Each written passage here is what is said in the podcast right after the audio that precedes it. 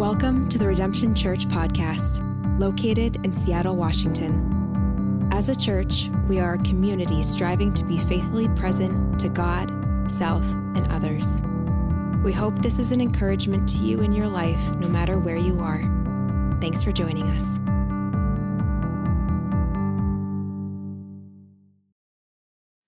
Our scripture this morning is from Mark 8 31 to 38. And he began to teach them that the Son of Man must suffer many things, and be rejected by the elders and chief priests and the scribes, and be killed, and after three days rise again. And he said this plainly, and Peter took him aside and began to rebuke him. But turning and seeing his disciples, he rebuked Peter and said, Get behind me, Satan, for you are not setting your mind on the things of God, but on the things of man. And calling the crowd to him with his disciples, he said to them, If anyone would come after me, let him deny himself, take up his cross, and follow me. Forever, for whoever would save his life will lose it but whoever loses his life for my sake and the gospel's will save it. For what does it profit a man to gain the whole world and forfeit his soul? For what can a man give in return for his soul? For whoever is ashamed of me and my words in this adulterous and sinful generation, of him will the Son of Man also be ashamed when he comes in the glory of his Father with the holy angels. This is the word of the Lord. Thanks, Mel as we walk through the Lenten season, I want to encourage you with this that we are fasting. Many of us are fasting from different things, abstaining and preparing ourselves through this Lenten season as we pursue God. but I want to remind you that as you come in this morning, you have been pursued by God. The gospel is not about your perfect response to Him, the gospel is about God's perfect and gracious heart toward you.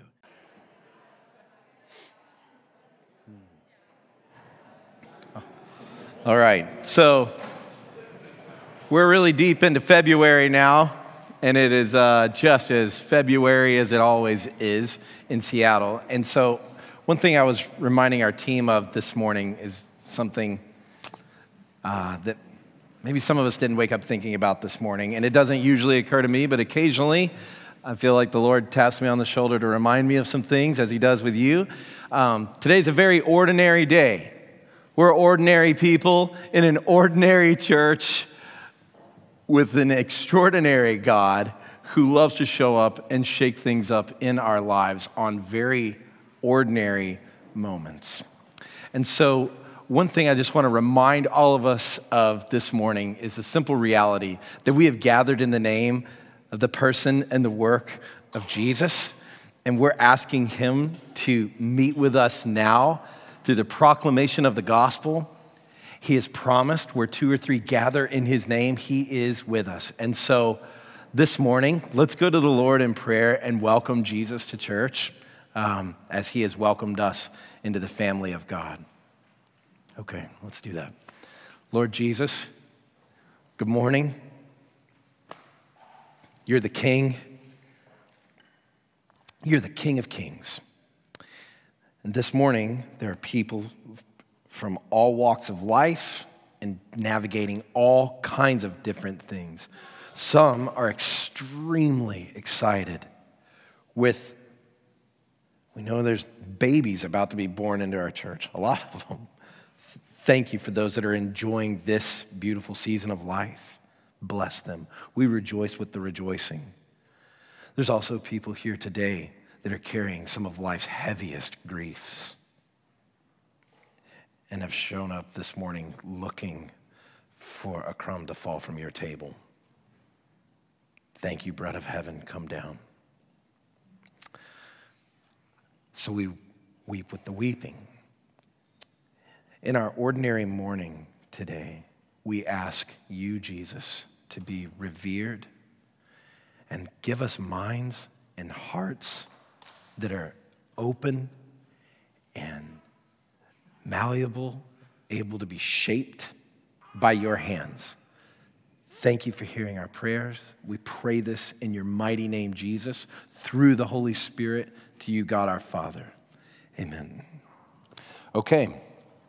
So, we're in our second week of Lent. The word just means springtime as we're preparing for Easter. And so, during the Lenten season, we do some deep self reflection and some examination as Christians are called to do. So, the vision of our church, by the way, is a very simple vision. We're responding to God in the gospel through living lives that are faithfully present to God, to ourselves, and to each other. And in this Lenten season, it's a there's a big call to become present to yourself and to actually do some real examining of where you're at in your walk with God right now. So here's a couple of verses that just play into what we mean by being present to yourself. Paul instructs Timothy to watch your life and your doctrine closely. Christians are very good, oftentimes, at watching our doctrine. We know what to think and how to think and what we believe and our apologetics and our systematic theology and all of our doctrine, and we get that stuff down. That's great. Good. Do that. Cling to good doctrine. Yes. But to watch your life means to watch your relationships, to watch your habits, to watch who you're becoming, watch how you're acting, and how you actually carry yourself in this world, to watch your actual life. Another from Proverbs 4:23, to guard your heart or to keep your heart. One image that's that'll be uh, helpful here in Seattle is when we think about going, you know, spring is right around the corner and summer, and we'll have, you know, the Japanese gardens going, and it's going to be unbelievably beautiful, and we can't wait to get there. When you get there, that's the word that you should put in your mind to guard or to keep. That when God envisions your heart, envision those Japanese gardens, something that's been well maintained Every single blade of grass is accounted for, every single thing is in its proper place. When God speaks to us, He says, I want you to guard your heart. Not meaning just walk around with your fists up all the time, but more like a gardener tends or keeps or pays close attention to what's going on within, with who we're becoming. So that's what this season is about. It's about becoming present to yourself and doing some examining. And it's hard work because as soon as we look under the hood, we find out, oh my gosh, there is a lot of work to do, and I have a long, long way to go. Here's what's great we're all in this together. Every one of us come in here this morning in the same position of needy people in desperate need of the grace of God. Okay? So if you feel like I'm way out. I'm like, I don't belong this morning because of the things I've done, the things I've said, the things I'm addicted to, the things that I'm going through right now. If, if, if that's you and you feel like you're way out and someone else is just way ahead of you and you'll never catch up with them, the point is not to catch up with them. The point is to look to Jesus. And so if that's you this morning, you're going, dude, no, you really don't know. I do know. I'm a pastor. I know what you get into because I get into these things too. And so this morning, we're all here as recipients of the grace and the mercy of Almighty God. And so you belong this morning. And I'm not talking to your neighbor, I'm talking to you. Okay, all right. So let's do it. As you just heard this passage read, it's unbelievably challenging. Um, it's not because. Um, the Greek is complex. Uh, in fact, it's some of the easiest stuff to understand in the whole Bible. Uh, the reason why this passage is challenging, it's what Mark Twain said. It ain't the parts of the Bible. It ain't, I don't know. That's what he said. It ain't the parts of the Bible that I don't understand that bother me. It's the parts of the Bible that I do. this is one of those passages like I understand, and that's why I'm struggling with this passage. So, here we go. Jesus, it says this, and he began to teach them, he's with his disciples, people that profess to follow him. He began to teach them that the Son of Man must suffer many things and be rejected by the elders and the chief priests and the scribes and be killed, and after three days, rise again. Okay, so Jesus had taken this name, Son of Man, up for himself. It's the one title he uses for himself. And he is pulling from the Old Testament book of Daniel. Daniel in Daniel chapter 7 has this vision of the throne room of God. It's unbelievable. I'll read you the, the main part, though, where Jesus gets this language Son of Man. In my night vision, I looked, and there before me was one like a son of man, coming with the clouds of heaven. He approached the Ancient of Days and was led into his presence. He was given authority, and glory, and sovereign power. All nations and peoples of every language worshiped him. His dominion's an everlasting dominion that will not pass away, and his kingdom, one that will never be destroyed. Jesus takes this Son of Man language up for himself and had taught his disciples essentially, that's me. like, that's, that's, that's incredible. So Jesus has been teaching the disciples, I'm the Son of Man. Peter has just confessed, You're the Christ, you're the anointed one of God. You're, you're, you're clearly, you're, you're God in the flesh. Okay. And Jesus began to teach them that the Son of Man must suffer. But when you see that passage, you don't see anything in this passage right here going, the Son of Man suffering. No, that's the Son of Man reigning in glory. So Peter is confused. And it's not because the Old Testament was inconsistent or it left out some details like, would the Son of Man suffer? Yeah, yeah. But you have to move around in the prophets a bit to see a little more of that. Remember, like the famous passages from Isaiah called the suffering servant passages. If you go, if you want to read through those during the Lenten season, it's a beautiful place to camp out. But these poems are roughly from Isaiah chapter 40 through, I think, 55 right there is where you have these suffering servant. So Peter is struggling with this.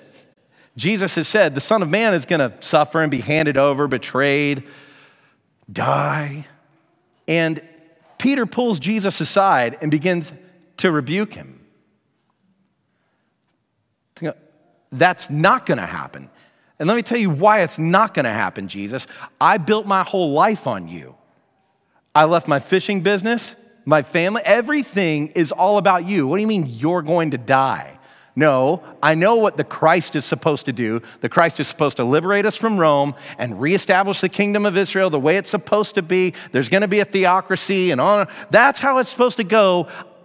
I disagree. And he begins to light into Jesus and to correct Jesus, which he's in God's face and doesn't get the wrath, but instead is corrected and instructed, but isn't struck by a lightning bolt.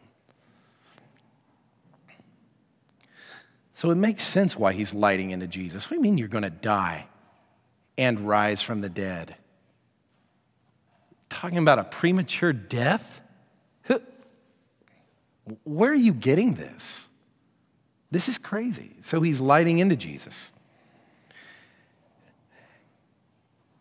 But turning and seeing his disciples, so Jesus has the other 11 guys standing there, and they're watching this whole argument go down. Jesus looks over at the rest of the guys, and they're all mouths wide open, going, Oh my gosh, Peter is lighting into Jesus. Like we've seen Jesus raise the dead. He's, he's, he's going to kill him.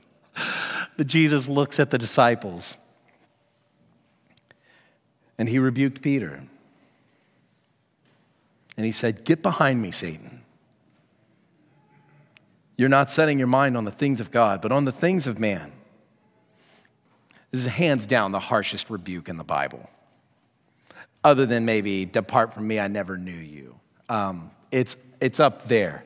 And he calls him um, Satan, like about as bad as it could be.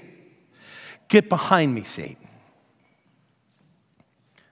You'll never see the things of God when you're out ahead of me.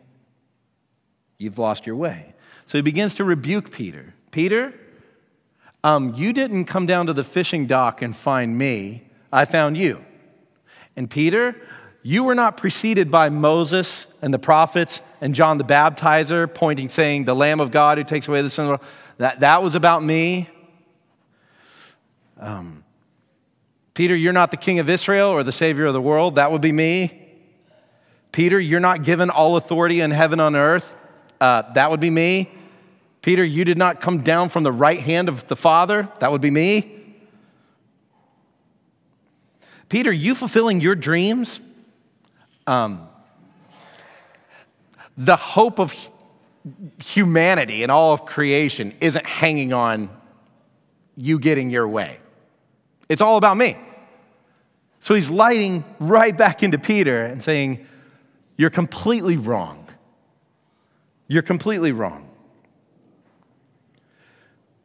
If you're going to see the things of God, you're going to have to get behind Jesus and look through Jesus and only Jesus to see the things of God.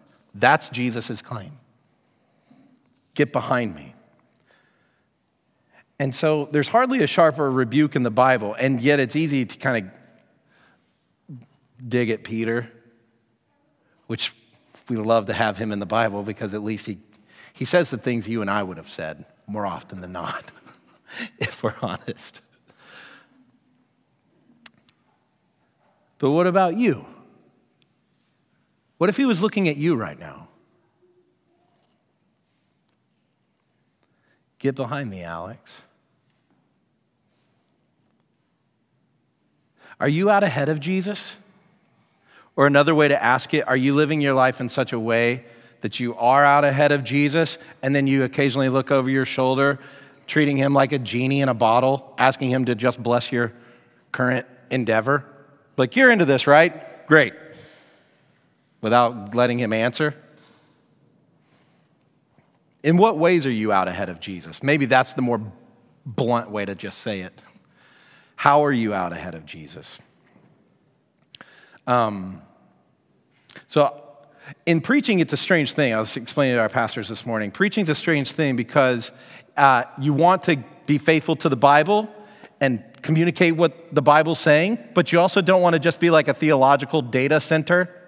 you know, like, here's what the passage means, and then you're like, okay, I guess thanks for that. I'm going to go figure it out. You also want to, in the, in the, preaching experience, is to say something about how this has changed my life too. Like, I, I want, did, does this passage mean anything to you, Pastor? So that's where you, you get language like testimony. So um, I'll share a bit of my testimony here this morning with you because I think it might be of some help. Um, I tend to get out ahead of Jesus when tragedy and great sorrow strikes my life because I don't trust him to actually comfort me or meet my needs or provide for me in the ways that I think I need provision. And so I'll get out ahead of him and I'll take the reins because I, I got to take control. I mean, we're going through a death, we're going through a tragedy, we're going through something overwhelming, and it's out of control. And I don't know that you're going to actually come through right here, so I'll take control. I'll call the shots. And it's very easy to do as we scramble for protection and comfort and vision, and all the rest. It's an easy thing to do to get out in front of Jesus. If you're like me, you'll come up with a vision that you think he's into, and he'll sign off on. Not one that you know that he's like clearly against. So here's how it worked for me. Tomorrow, February 26th, marks the 15th anniversary of the passing of my father. Um, on February 3rd, I was in 2009, I was in Atlanta. I had just planted our church in a bar that I worked at. I'll tell you about it some other time. Um, I had just planted our church. Our church was five months old. It was a couple hundred people running two services in this bar. And I got on an airplane to go to Raleigh, North Carolina, to go to a church planting conference thing. And as the plane was taxiing out, my brother texted me and said, Get to the hospital as fast as possible. And so, as the plane was like beginning to taxi out, I raised my hand and flagged the attendant. And the attendant actually unbuckled and came over. I'm like, this, that's not how you're supposed to do things, but she did. She came over and I said, I just got a text. I know I'm not, I'm supposed to be on airplane mode. I got a text. Uh, I got to get to the hospital like now. And she went to the, to the captain. The captain turned the plane around and let me get off the plane. And Jana came and got me. We raced straight to the hospital. Um, and it was, it was too late. I walked in to see my dad having multiple seizures. Um, he had endocarditis, which is a heart disease that he didn't know he had. Um, and I watched, I watched my dad go into a vegetative state. And it was traumatizing. And so, 23 days later, he died in the hospital, or died at hospice. And he was 56 years old, and I was 28.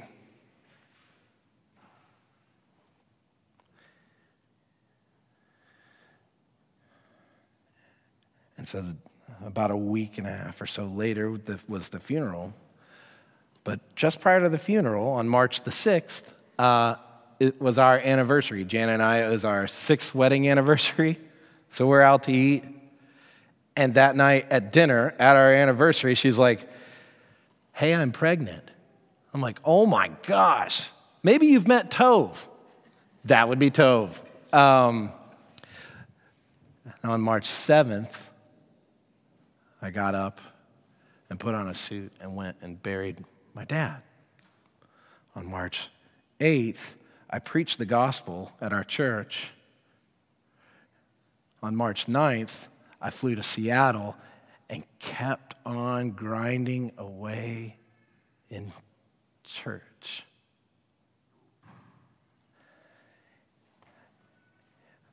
Um,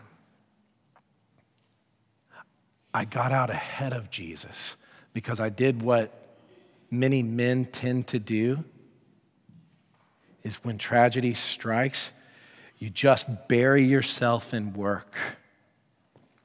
And I buried myself in really good work, and, and I got very good at it. So I started like finishing degrees and writing books and traveling. And soon, all my heroes that I was listening to online forever and ever were my friends, and they were calling me, and you're just, star is rising, Alex. And I just kept going and going and going. And of course, the more glorious the opportunities and the more flashy they looked, the more obviously God was into it. So I finally wound up leading Mars Hill Church in Ballard which is kind of the Christian evangelical mecca of the day. And man, I was doing the thing, right? It's easy to mistake crowds for fruitfulness, and it's easy to run on adrenaline and caffeine and hype and mistake that for the work of the Holy Spirit. So I was out of, in front of Jesus, and then I got hit by Mark Driscoll's big bad bus. And it hurt. It really hurt. It hurt me, and it hurt my family. But I got right back up because by golly, I got a lot of fight in me and I will outfight anybody. So I just got right back up and kept on going. I didn't sign the NDA at Living Stones Church in Reno, Nevada, so I can just talk very plainly. So I went to another church, a big church, and I kept preaching and I kept writing and I kept evangelizing and I kept raising up leaders and money and going and going and going and going and going and going. I didn't slow down for anything. Because men get up and men perform and men work and men don't cry and men. Is this resonating with anybody? So, did that for two years, only to find, only to come home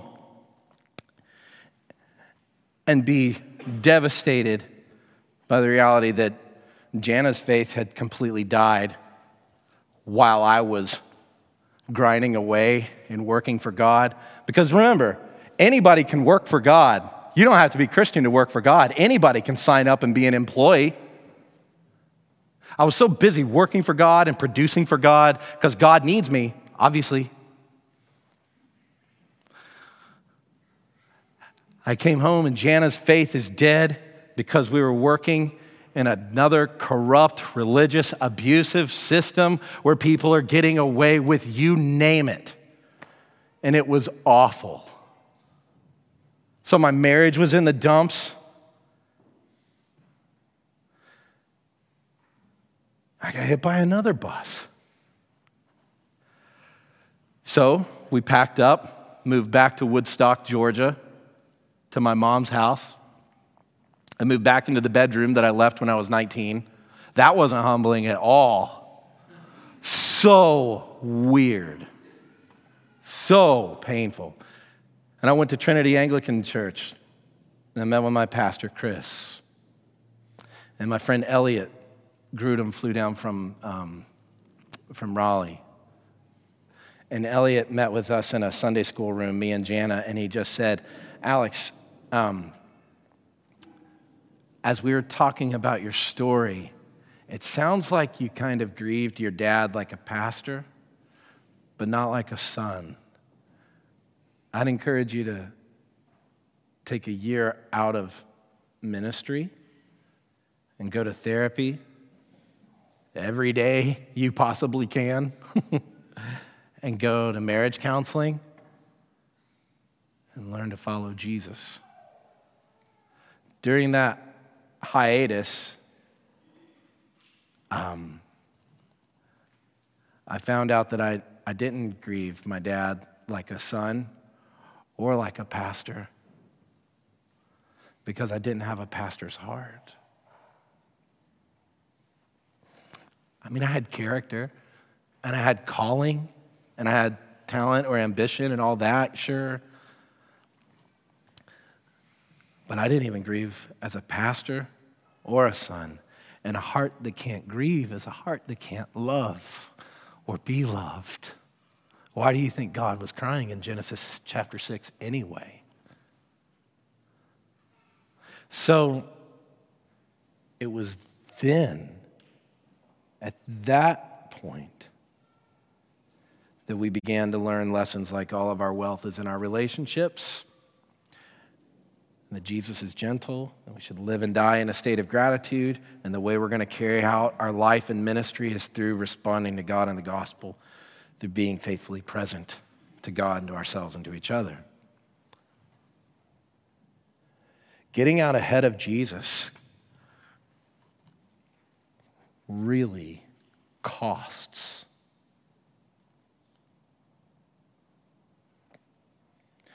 When Jesus says, Get behind me.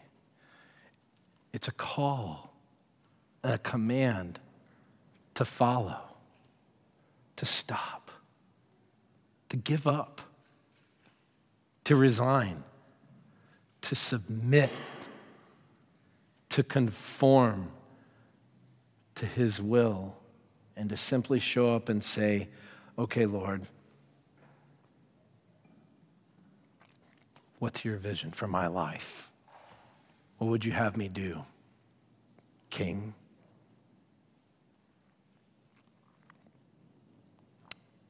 If you'll still have me, I'll serve however you want me to.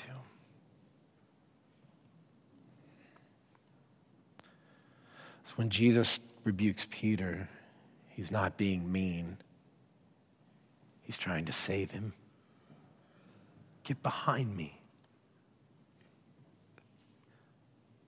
I'm your covering. I'm the lamb. Get behind me, get beneath me. Matthew's gospel even says, Get out of my way, Peter. You're a hindrance. Go read it. Like, wow. So I'd encourage you to take some time and be vulnerable before God and your own self and your own story and ask yourself the honest question in what way or ways am I tempted to get out in front of Jesus? Again, when we get out in front of Jesus, we get out in front of him with good ideas. Peter's idea about Jesus not dying on a Roman cross sounds like a good idea. Charging forward for me in ministry looked like a good idea, but it wasn't God's idea. I still had my mind on the things of man and not on the things of God. In what ways do you need to put your mind on the things of God?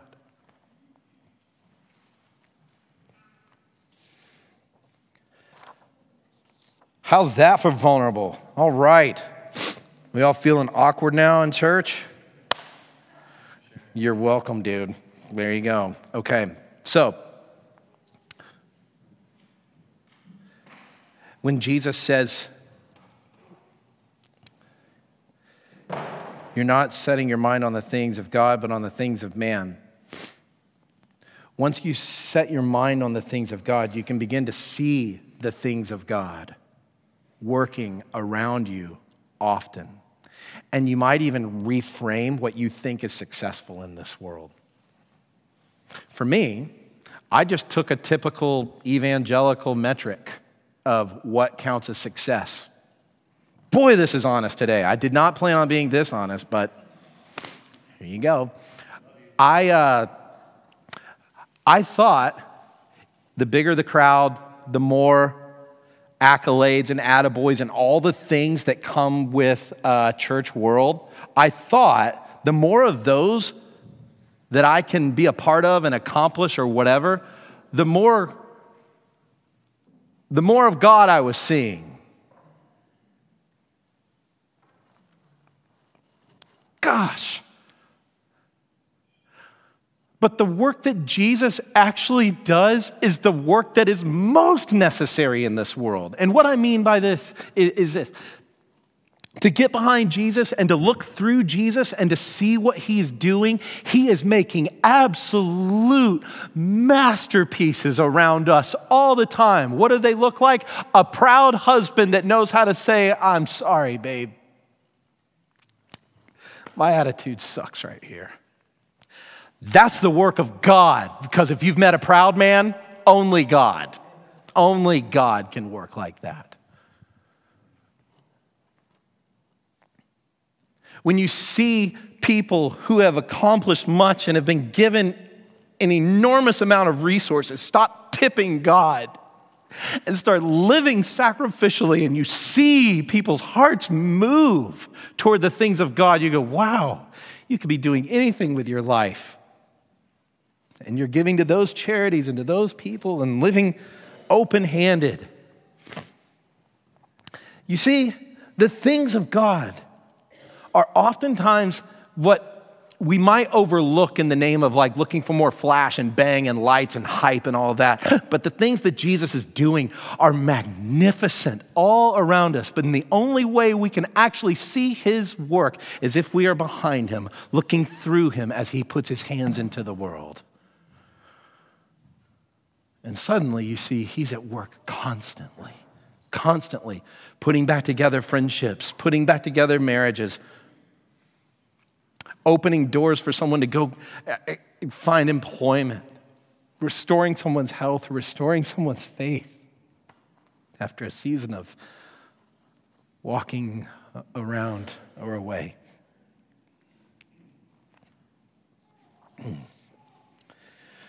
Okay, so that's one of the verses. I got like a lot of verses to preach. Um, so this here's what Jesus says. If anyone would come after me, let him deny himself, take up his cross, and follow me. Has anyone not heard that verse? I think we've all heard that at some point. It's like up there with like John 3:16. If anyone would come after me, let him deny himself and take up his cross and follow me. Um, here's how we tend to hear it if we're being self righteous, i.e., all of us often. If anyone would come after me, let him deny his neighbor, place a cross on his or her back, and call that following Christ. And it's easy to read the Bible like that. If anyone would come after me, that means you. And I got a whole list of ways in which you need to change and you need to repent and you need to get your act together.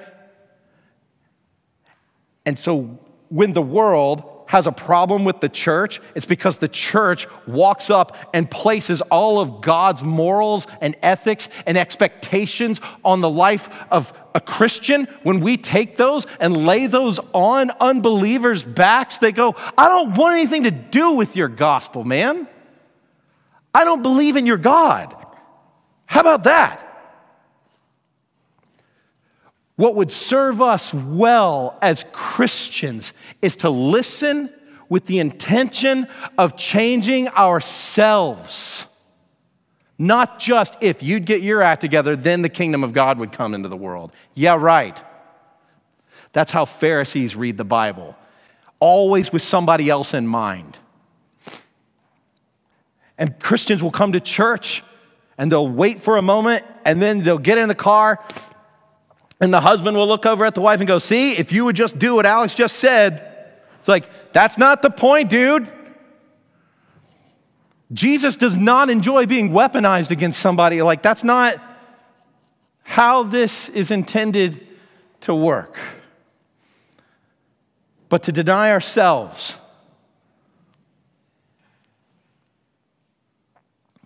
to show up saying, God, would you change me? Would you work on me? I know how far I have to go. And, I, and work in my neighbors for sure. Yes and amen. But I'm here to change because I'm, I, I understand where I'm at right now. How does God want me to change?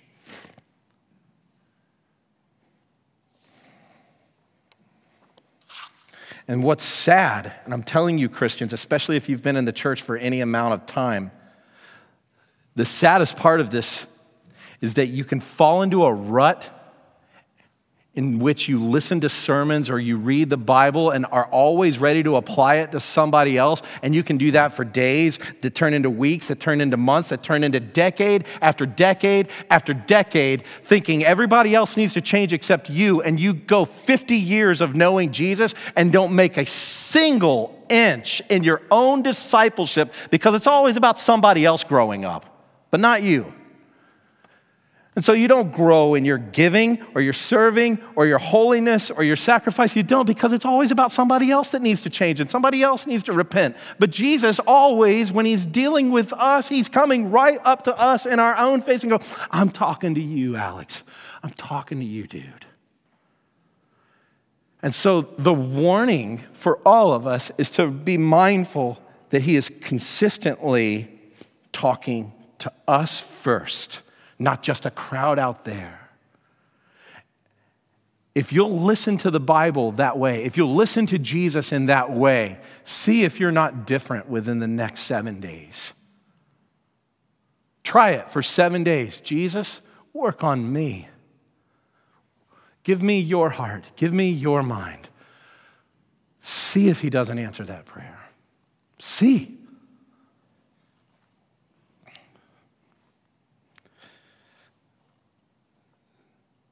So, how does a person deny himself and take up the cross and follow Jesus? To deny ourselves means that we become present to our own self and story, temptations, proclivities, to live on our own terms. To confess Jesus, not just with our lips, but also with our minds, our motives. To confess Him before you pick up your phone, to confess Him with our dreams confess him on the drive home at work, to confess him in the grocery store. The St. Patrick's Prayer says, Christ is with me, Christ before me, Christ behind me, Christ beneath me, Christ above me, Christ on my right, Christ on my left, Christ when I lie down, Christ when I sit down, Christ in the heart of every man who thinks of me. Christ in the mouth of every man who speaks of me, Christ in the eyes who see me, Christ in the ears that hear me. That's what, that's what Jesus is getting at. Deny yourself, take up your cross, and follow me. To have a life that says, Jesus, I want everything about me to be seen in relation to you. Everything about me. I want somehow to be able to tie it back to you. From how I sleep to how I spend my money, to how I have relationships. I want everything to be just completely in relation to you. From my marriage to my kids to my friends to whatever I'm doing at work, I want everything to be seen in relation to you. I don't want a single part of my life not illumined by you, Jesus. You lead me into what it means to be a whole human being. Whoever would save his life will lose it. Whoever loses his life for my sake and the gospel will save it. What does it profit a man to gain the whole world and forfeit his soul? What can a man give in return for his soul? Whoever is ashamed of me and my words in this adulterous and sinful generation, of him, the Son of Man, also will be ashamed when he comes in the glory of his Father and the holy angels.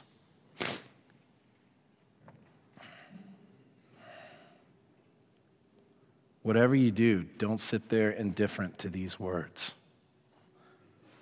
All this saving and losing and forfeiting your life and soul.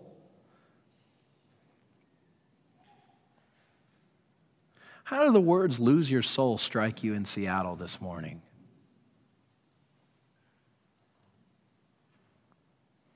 I don't know that it's a thing that many of us pay a lot of attention to. I mean, honestly. I mean, we don't want to lose it and be damned or something like that. But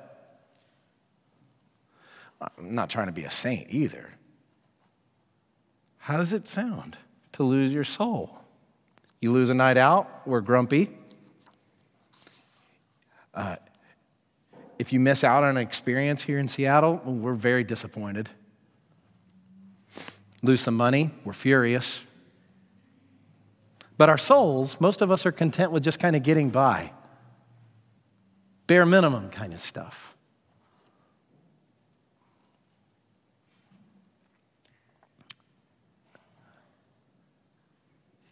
When the Bible uses the word soul in the New Testament, it's psyche, suke, like your, your, your psychology. But it's not just talking about psychology the Greek is pulling from the Hebrew, nephesh, which was basically when God breathes into Adam, he makes him a living being. When God breathes into his nostrils, he becomes nephesh. He becomes a living human being. It means the whole you, your whole self, the material and immaterial you. Whoever loses his life for my sake will find it. How do those words strike you today?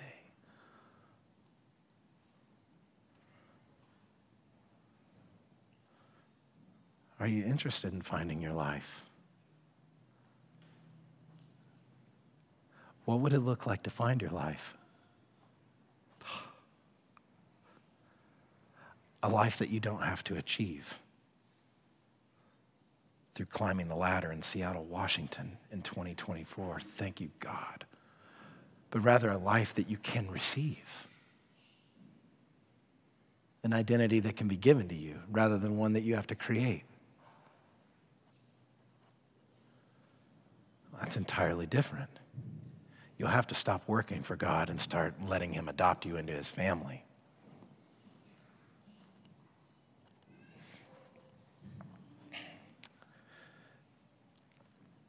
And then Jesus gives these very hard words.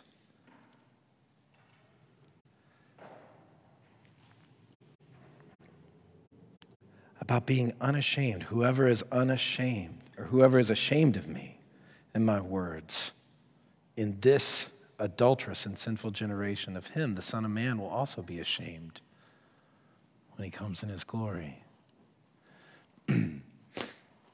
As Christians, as those who profess to follow Jesus, there's a temptation to become ashamed of the words of God.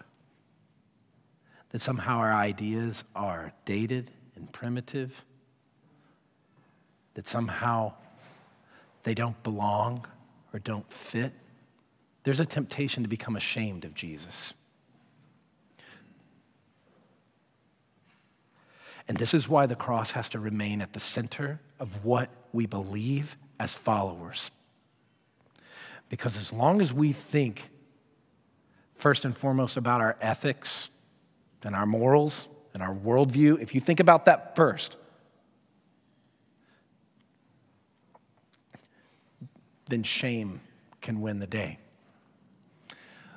But if the cross of Jesus is at the very center, and that is first and foremost, when we behold the man on the cross, my sin on his shoulders, when we behold the cross first, that's where we get the strength to remain consistently unashamed of who he is. I'm not ashamed of the gospel. It's the power of God unto salvation, first for the Jew and then for the Gentile. I'm not ashamed about what Jesus did for me. That's my Savior on a cross. That's the Son of Man on a cross. So, no, I'm not ashamed of what he has to say about sex and sexuality. I'm not ashamed of that. I'm not ashamed of what he has to say about justice in this world. I'm not ashamed. I'm not ashamed about what he says about violence and nonviolence, and laying down our swords I'm not ashamed of this. I'm not ashamed that He and He alone is the exclusive means by which human beings might be reconciled to their Creator and find abundant life. I'm not ashamed of Him. I have nothing to be ashamed of. He bore my shame my greed, my lust, my pride, my iniquity, all the filth that I created in and of myself, Jesus became sin for me so that I might become the righteousness of God. I have nothing to be ashamed of in relation to Him, but everything to boast as soon as we hear His name. We hit our knees in worship. Jesus is our King, and we are absolutely unashamed of him, no matter how awkward we look in Seattle, Washington, because of the ways in which we've chosen to live our lives.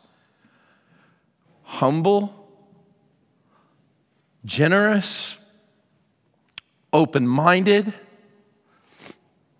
committed to the truth.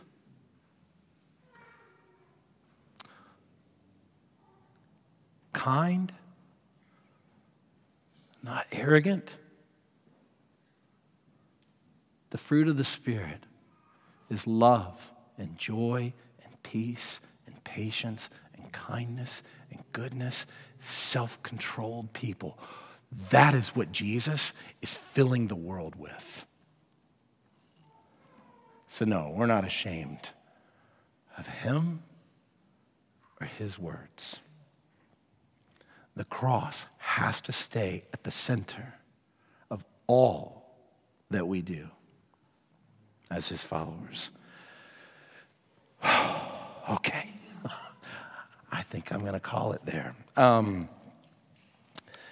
oh, no, I'm not. I want to say this really quickly. Truly, stick with me. With the gap that we feel between ourself and God, because of our sin.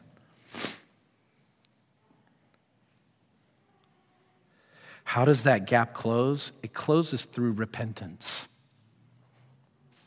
Repent is an Indo European word that is often tinged with a lot of sorrow and misery. But it wasn't in the Hebrew mind. So, to let God speak first, the word repent just means to go home. And it literally means to turn around and go home, as if, like, if you're like me, you walk out to your car and you've left your car keys in your house. I do this daily. Um, to walk out and go, oh, I gotta go back and grab my keys. I walked out with my keys. That, oh, that's all the Bible means by repentance. It's not filled with shame. It's not filled with shame or misery. Sure, it's uncomfortable. Sure, your heart is contrite. Sure, you're regretting breaking God's heart, but that's godly sorrow. It's not sit around and scourge yourself. So when the gospel calls you to repent and when Jesus calls you to repent, it's this hey, come home. Come home. That's the call of the gospel on your life today. If you don't know Jesus, that's him that's what he's inviting you to. And if you do know Jesus and you're at odds with him or distant to him right now in some areas of your life, it's a simple come back. The door's open. No, he's not a grump. He's not mad. He's not about to hit you. The invitation is to come home. It is his kindness that leads us to repentance. And as soon as you walk in, he says, Let's start new. I got no problem with you. I already buried your sin. And I rose from the dead for your justification. All my righteousness is yours. So glad you're here. Let's start today. Could he be that good? Yes, only God could be that good. Okay. Now, with that being said, stand with me to your feet. We're going to take communion together. As we do, before we take communion, let's uh, read our prayer again from the Lenten calendar. These are called collects. All right, let's do it. Almighty God, you know that we have no power in ourselves to help ourselves. Keep us both outwardly in our bodies and inwardly in our souls, that we may be defended from all adversities that may happen to the body and from all evil thoughts that may assault and hurt the soul through Jesus Christ our Lord who lives and reigns with you and the Holy Spirit, one God, forever and ever. Amen. On the night that Jesus was betrayed, he broke bread and said, This is my body. It's broken for you. Take and eat. On that same night, he took wine, poured it into a cup, and said, My blood is poured out for the forgiveness of sins. This is the new covenant because Jesus died and because Jesus rose from the dead, you belong in the family of God.